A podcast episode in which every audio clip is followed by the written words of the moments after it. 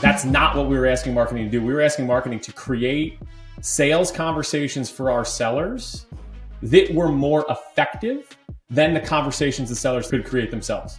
This is Reveal, the Revenue Intelligence Podcast, here to help go to market leaders do one thing stop guessing. If you're ready to unlock reality and reach your full potential, this podcast is for you.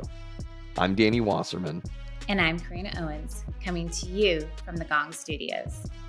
Hey, Danny. I think everyone is going to love this conversation with Kyle Healy.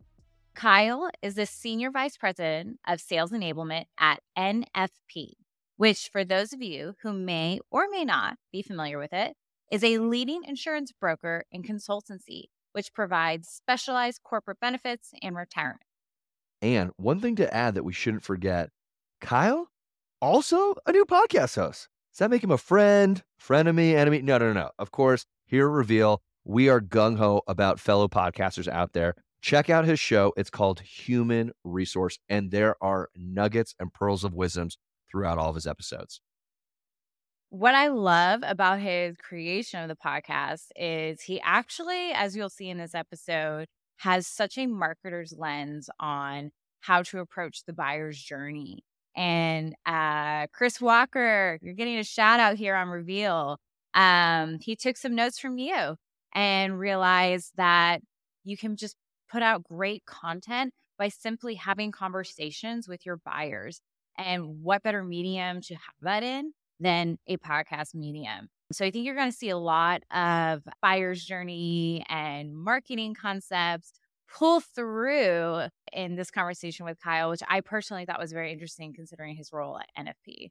Take a listen and hear his comparison between do you want to be Iron Man or do you want to get Terminated? I'll leave you in suspense with that. Karina, anything else to add? I think that's the perfect way to land this episode. This is a really good one. Let's get into it, Danny.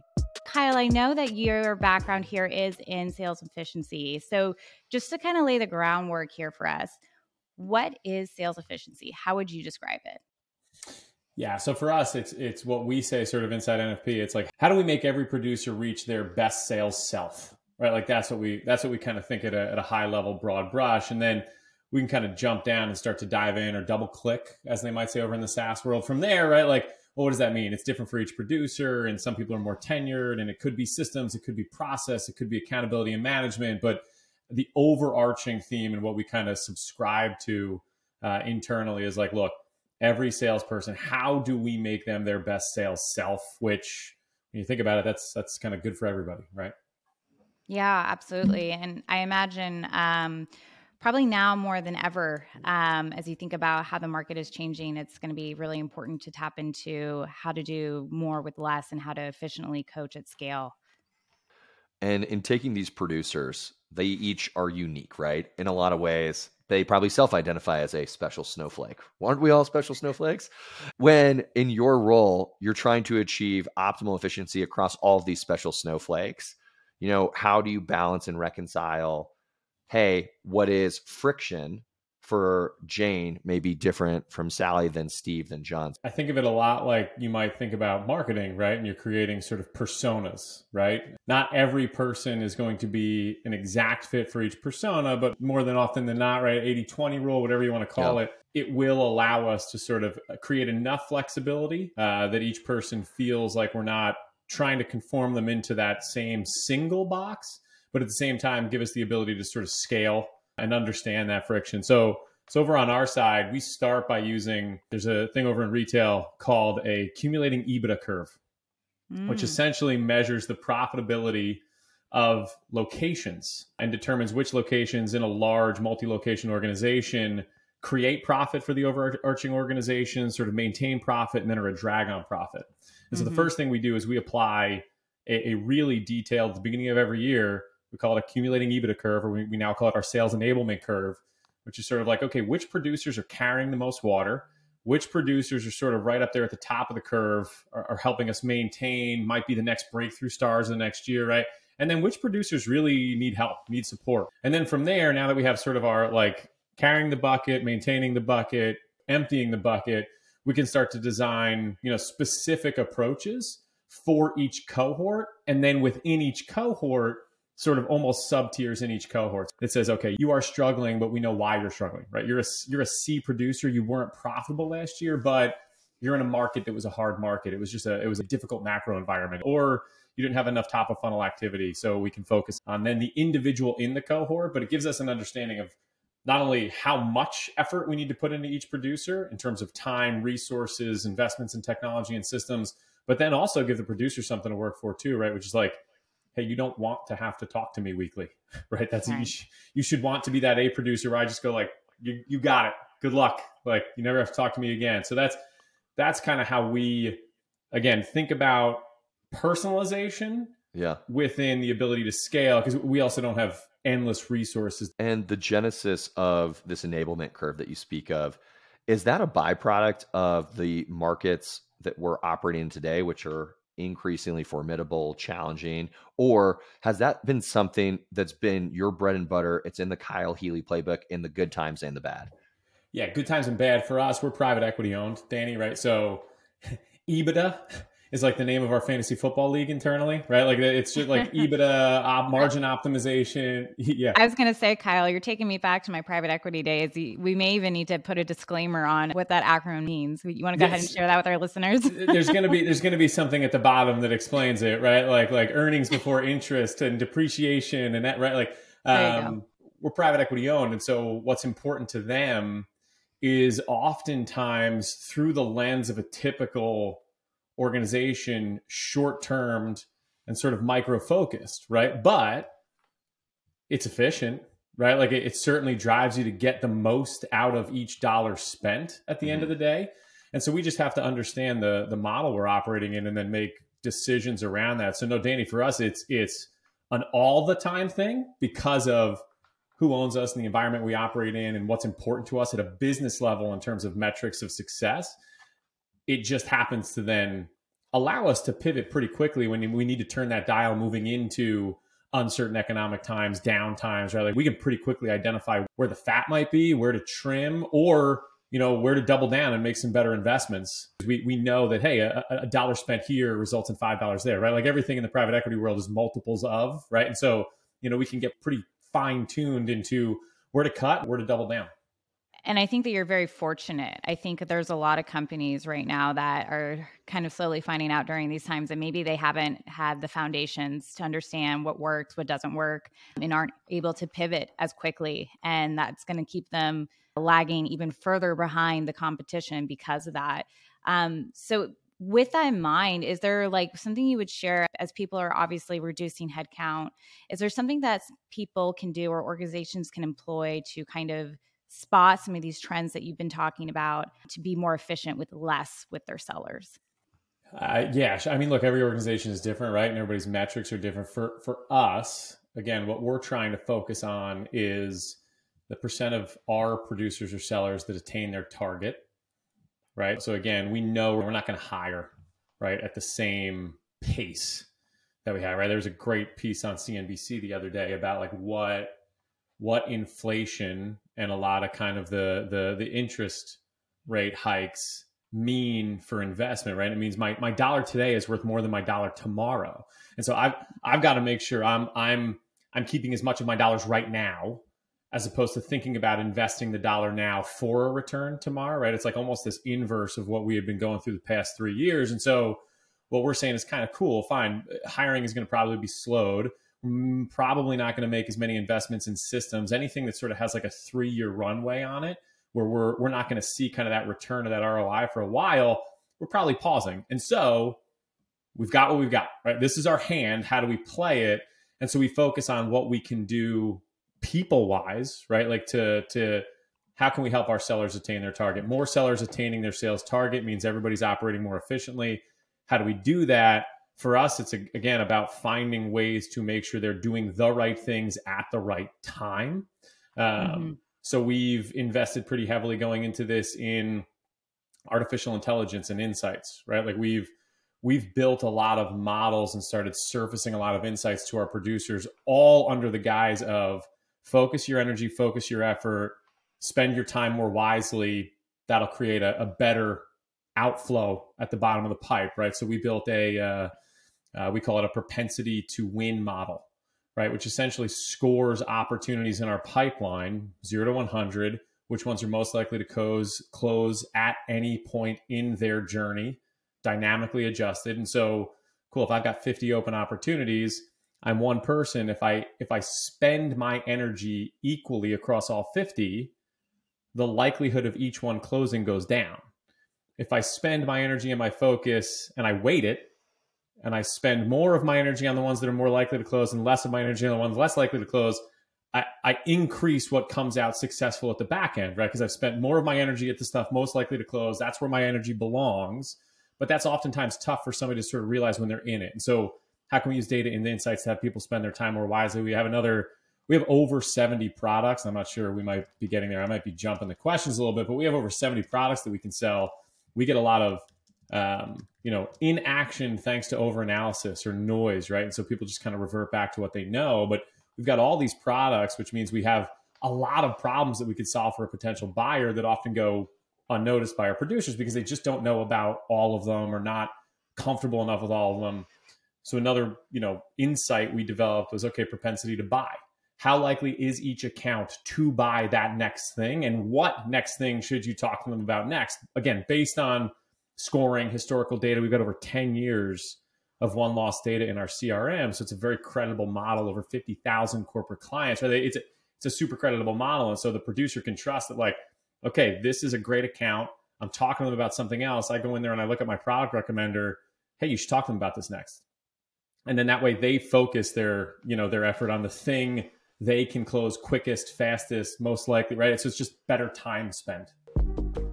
Well, friends, as a fellow data nerd, I love Kyle's propensity to win model. What his team has created is preaching one of our favorite truths. Data is the key to maximum sales efficiency. In fact, according to HubSpot, more than 40% of sales reps say that prospecting, oh, prospecting is the most challenging part of the sales process. The way Kyle's team is using data to directly target this all too common problem, how they're giving their teams data back facts, is helping them spend time on accounts that are most likely to close as opposed to chasing false positives. It's a brilliant way to keep teams encouraged, efficient, and winning. With that said, let's get back to Kyle. I think that's what impressed me the most in speaking with you and the team speaking with you previously is how you really didn't have kind of a marketing motion previously. It was very sales driven. And everything you're describing right now is is marketing. It's like the yeah. buyer's journey. When should sales enter? Prioritizing top of funnel at times like this, right? Making sure that we have enough volume of hand raisers and knowing that that's going to be the highest in- indicative of capturing that demand is generating that top of the funnel. So it was incredible to hear a salesperson really talk like a marketer and take a step back and, and look at it through that lens. Um, I would love for you to kind of dive into that with us. How did you create that inbound sales motion for NFP? Yeah, the inbound sales motion is a new thing too, right? Because our producers, like most insurance brokerages, consultancies, financial services, right? It, it's word of mouth. It's the old school referral, the flywheel. I took you to a steak dinner or a Yankee game, and you tell me the three people you know who look like you, and then I go call them, and you put in a good word for me, right? And that's that works to a point, um, but it's hard to scale. Earlier this year, we started to look at how could we kind of amplify that, right? And the obvious answer is marketing, social media, right? The internet, which not the first choice for people in our type of industry or our, our organizations. And I'm lucky that I have marketing colleagues, peers that get it, right? Like that buy in, that understand that like the point of marketing, much like every other function in the organization, is to create at bats for sales, to lead ultimately to revenue, right? Like, it, you know, we're all kind of working towards the same ultimate goal. And so they were super happy to participate once we kind of laid out for them what we were trying to do. And there was no like ego of ownership over our inbound project. It was like we knew it was going to be sort of a cross function collaboration. It took a lot of people coming together from their kind of corner of the company to say, I think we can do this a better way. And what we basically thought, like thesis wise, was look, we've got a huge total addressable market. We're only scratching the surface of it with a producer led outbound motion. There's, there's a way to find more people's eyeballs so that they know who we are and what we do and how we can help them if we amplify our message through social media. And so that's what we did. We, we, we put some money to work. So again, like kudos to our executive leadership and our private equity owners and our board. It would have been very easy for them to be like, nah, we're fine. But they heard our pitch and they heard our ask and they said like, huh, inter- yeah, okay, cool. Let's see. Right. Like if they hadn't been open to the experiment, it stops dead. So, you know, we basically said like, look, we can, we can get marketing involved. We can start a social campaign we can get our message out there. We can target specific buyers, personas, ICPs that we know we do well at, which was if we hadn't invested in insights and an analysis three, four years ago, we wouldn't have known where we do well, what to target, right? So like that that kind of foundation came first. We had to know where to go spend our money effectively and efficiently to reach the right people at the right time. Otherwise, we're just throwing spaghetti against the wall, and nobody likes wasting millions of dollars, right? So uh, knowing where to go and where to spend that money was first, but then kind of putting it out there and also accepting that like it's kind of a long cycle, right? Mm-hmm. So having marketing understand our buyers, rely on sales to tell them who our buyers are, right? And trust that sales knows the buyer, they've been working with the buyer, and then kind of develop collateral and assets towards that and put it out there and just see what happens. Um, have them own that and understand that their goal is not to make something fun we don't care about clicks or views. That's not what we were asking marketing to do. We were asking marketing to create sales conversations for our sellers that were more effective than the conversations the sellers that could, could create themselves. Right. And so being really clear with their mission and their objective that this is not about views and clicks and vanity metrics. Like, I don't care. I don't care if anybody clicks that ad. But if I can look and I, my inbound people are having more better conversations than my outbound people, marketing, you win right? Now I'm I'm happy to tie your success to my metric, right? Yeah. Yeah. They, I certainly think that the only path forward for go to market organizations is to align on a singular North Star metric. And to your point, otherwise it just does fall to the wayside of vanity metrics. So I really liked your soundbite too of all salespeople should be good marketers. Uh, I usually hear the reverse. So that was a, that was comforting to hear too. No way. Right. Like what, you know, I've got a personal brand that complements the corporate brand, right? If I don't understand how to get that out there and what people are interested in seeing as a result of that, or thinking more buyer centric than like yeah. company centric, that's where we're at. I think. I mean, I think I like marketers. I like marketing people. I'm not one of those salespeople that's like, oh, those marketing people just throwing garbage over the fence. Marketing is is critical. I, I need them. Interesting segue to talk about, you know, what sales is and isn't thinking about their cross functional team members. This next question is going to double back a bit. Your very disruptive philosophy, Kyle, and how you guys are going to stay relevant and actually probably outpace your competition. And underpinning, if I'm right, is that you guys are choosing to very proactively harness technology. Is that a fair sort of synopsis so far? I think so. We kind of embraced this four or five years ago. I, you know, we've seen our peers at more of the sales tech conferences, sales enablement conferences, sales ops conferences in the past 12 months than I was seeing when I was at those same conferences five years ago, right? So I'd like I'd like to think we were there first, but I would think that yeah, no, this is like a very authentic credit where credit is due. You guys, the Wayne Gretzky quote, you anticipate where the puck was going, that's where you were skating. My question to you now is okay, so you have been able to have this enablement curve. You've been able to proactively know where you want to allocate resources, where are you going to see the most yield, how are you going to tailor all these things. And to do that, you have employed the value of AI and that has unleashed huge efficiencies. And at the same time, it has introduced the possibility of will I become obsolete? Will I be replaced? And would love to hear how, as you've done tremendous things for NFP, at the same time, have you inadvertently created a state of paranoia or concern, much in the same way we've seen how all these movies play out with the Terminator? We are going to be replaced by robots. Talk a little bit about that look, no matter what, we're in a people business. One, one of our trusted partners, their tagline is like where sincerity meets science. And like that's that's us. Most of what we sell is complex B2B, large buying circles. The product itself is highly commoditized. And so there's an inherent level of trust in the person that kind of differentiates, right? Their expertise, their knowledge. So we can't remove the people we would die, we would shrink. What we're trying to do is augment the people, right? And so like your your Terminator, there's a great professor at Duke Business School, and he I would I've gotten this like ten years ago at this point. I had gone to a a session about market efficiency and outbound motions and things like that, and he was talking about travel agents and how travel agents had failed at that point to embrace technology. And so they were quickly being replaced by it. And his metaphor, his analogy was they could have chosen to become Iron Man. They could have bolted on the technology onto their sort of authentic human self to make their human self better, right? But instead, they tried to fight it and they got terminated. Technology took them over, eliminated them as a business, as a race, whatever you want to it, right? Like, and, and so his point was don't get terminated, right? Like, think about where technology can enhance and augment what you're already doing and that's what we that's what we try to do so we've definitely had producers executives managers come to me and say like look you trying to trying to just eliminate me? Um no. Uh mm-hmm. never. And look will there be certain products or certain business lines that the most efficient way to support the buyer's journey is to eliminate a little of the people somewhere in there and make it a little bit more of it? Yeah absolutely. Does that mean sometimes we might look at like, hey, the commission or the percentage of the revenue that you take as a seller isn't as high because we're helping you do more, right? So you're going to make more money, but you just won't make as much on every deal because we're asking you to do less to convert and create every deal. Like, yeah, maybe we're not there yet, but maybe. But the approach uh, uh that we take is like, no, the person is critical to this.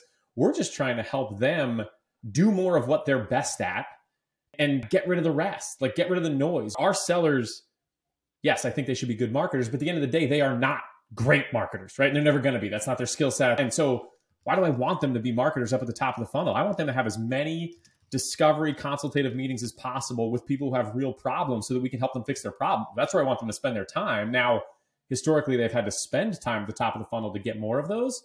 How can I help them out and have them spend more time in the middle, right? Or at the end? So, legit concern Eh, you know I, I, think we work through it and we we just kind of let people trust that like no you're, you're at the center of this. You're the athlete here. We're trying to we're trying to give you better equipment. And this mindset shift that you talk about we're going to lean into this notion that iron man can harness the power of technology as opposed to resist it and be steamrolled by the machines.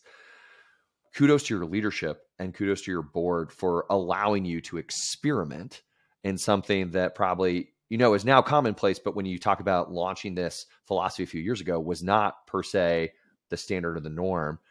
We had the opportunity Karina and i to interview guy Raz from how i built this. And guy had some incredibly i think relevant insight for what it is that we're talking about. He said what disruptive hyper growth companies do differently than those that simply limp along or stagnate or eventually atrophy and pass off they celebrate collaboration they create an environment where risk taking is encouraged and they don't stigmatize failure, not like fatal failure, but they don't stigmatize these experimental failures in a way that you are jeopardizing your career. And knowing what you've just shared, would you say that when you kicked this whole campaign off, that you had those three sort of the holy trinity Guy Raz pillars at NFP? I didn't know we needed those, but yeah, it seems like we stumbled into the Holy Trinity. Yeah, absolutely. Like I couldn't, I couldn't have done this by myself, or sales couldn't have done this by ourselves, right? Like we had to, we had to get marketing involved much sooner and much earlier on than I think they even probably wanted to be. And you know, again, uh, this was not anything we had ever asked our marketing people to do historically, right? Like this wasn't in often in a lot of cases their skill set right? It's not like they were already doing this and we just asked them to do it differently. Like we said somebody's got to do this. Might as well be you guys. And they were up for the challenge right? They said we can upskill too. We can learn. We can do this. So yeah like even not just trust from the top but even trust from like peers colleagues to say like kyle's insane. Or those salespeople are crazy right? They could have very easily been like no we're not. This is too big of a risk for us. We're not going to put our career on the line. Like they were like yeah, let's this sounds fun. Like we're along for the ride. I would love for you to kind of dive into human resource, your new podcast, how that came to be and how that's kind of helping you map out the rest of your buyer's journey, if you will. Yeah, yeah. It was so I have a broadcasting background. Like that's what I went to school for. I want to be a sports broadcaster. Uh, and I have a little bit of a creative side when we were talking to the agency that we were working with, Refine Labs, if anybody doesn't follow Chris Walker online, go follow Chris Walker. Like that, like that is I listened to his stuff for three years, but you know, most yep. of what I'm saying probably sounds a lot like what he's saying. He's probably going to call me after this and, and be like, "Hey, listen," and you didn't even acknowledge me. So there I am acknowledging him. He's Kyle, you're, a, lot, you're okay? a marketer. Like you're, yeah, the, okay. I, I want to change the. T- I want to change your title. You are a marketer. no, don't tell my marketing people; they'd be so mad. Um, when we engaged with them, because I really bought into what Chris was saying and, and how he approached kind of this this idea of demand creation and capture versus lead generation from a marketing perspective, and how much more that supported sales and organic growth. You know, yeah. one of the things we struggled with internally was like, hey, look, it's just creating enough content is hard right? Like it's just you can it's an insatiable appetite that buyers have out there on social media, the ability to create enough high quality content. It's a task, right? It's a lift. And one of the things he said was like, "Hey, the easiest thing to do is start a podcast." Man, like you, you just you record a 45 minute to hour long podcast, you know how many like 30 second to a minute long social posts you can get out of that? Like, you know, the legs yeah. on that are amazing. Like and I was like, "Huh. Okay."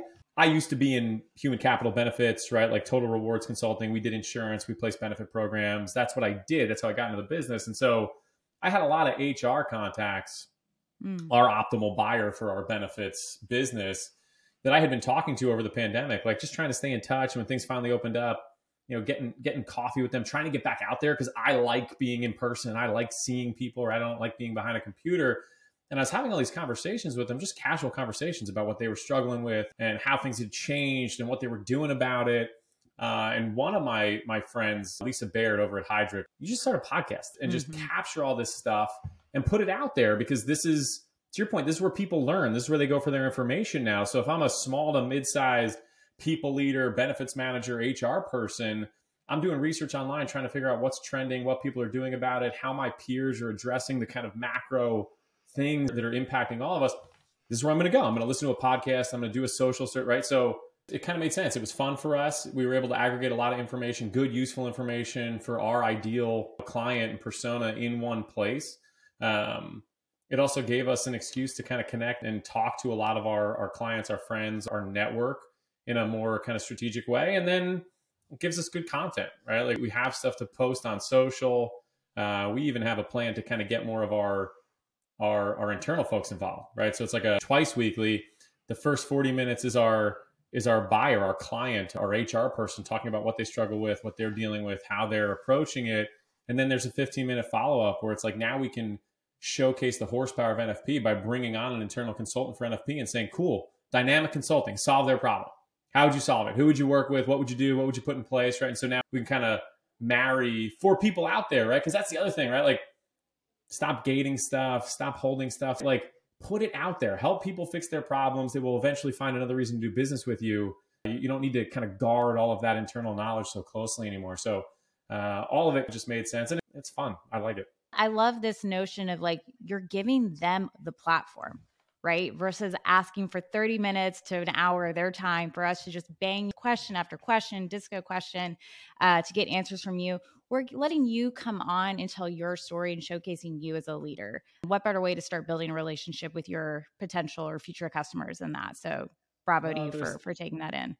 They're at the center of it all. Our tagline is people first. And we mean our people. Like our people have to come first if our people are motivated and cared for and feel engaged. But it's still just, you know, put people at the center of everything we do. Shout out to Bob Iger, right? Returning to Disney, Ithaca College alum, go Bombers, right? like saying like, you know, the creativity has to be at the center of everything, the storytelling, the person. It can't all be about kind of numbers and metrics and all that stuff. So yeah. Well, Kyle, I know we are taking away tons of nuggets from today's discussion. The sincerity meeting science, the notion of Iron Man versus Terminator, just these mindset shifts. And to put a bow on things, people are always at the center of it. I love that as a way to cap off this episode. We do have one more zinger for you, though. Yes, this is, if you're a reveal listener, this shouldn't come as a surprise. But here we go, Kyle. If you could describe sales in one word, what one word would you use? Authentic. It's a it's an authentic ability to kind of like connect and solve and be human. I don't think successful salespeople can fake it, right? That used car salesperson kind of analogy, the I'm gonna put on my voice, right? Like it doesn't, it you know, it's, it doesn't work anymore. I think right now for sales, the one word to describe effective sales, successful sales is authentic. It's got to be authentic. You could definitely add Karina and I to the list of the Healy fan club. Yep, we're, Ah, we're proud man. members. This has been an absolute riot. The man's Dude, got I'm jokes. excited. Listen, I told you, Danny, like I listen to the podcast. I've gotten things from the podcast. I presented things in executive meetings that I stole from the podcast. Right, so I am. Uh, it is my honor. Thank you for having me on. Thank you all so much for listening to this episode of Reveal. If you want more resources on how revenue intelligence can help you create high performing sales teams, head on over to gong.io. If you like what you heard, give us a five star review on Apple Podcasts, Spotify, or wherever you listen. We appreciate you.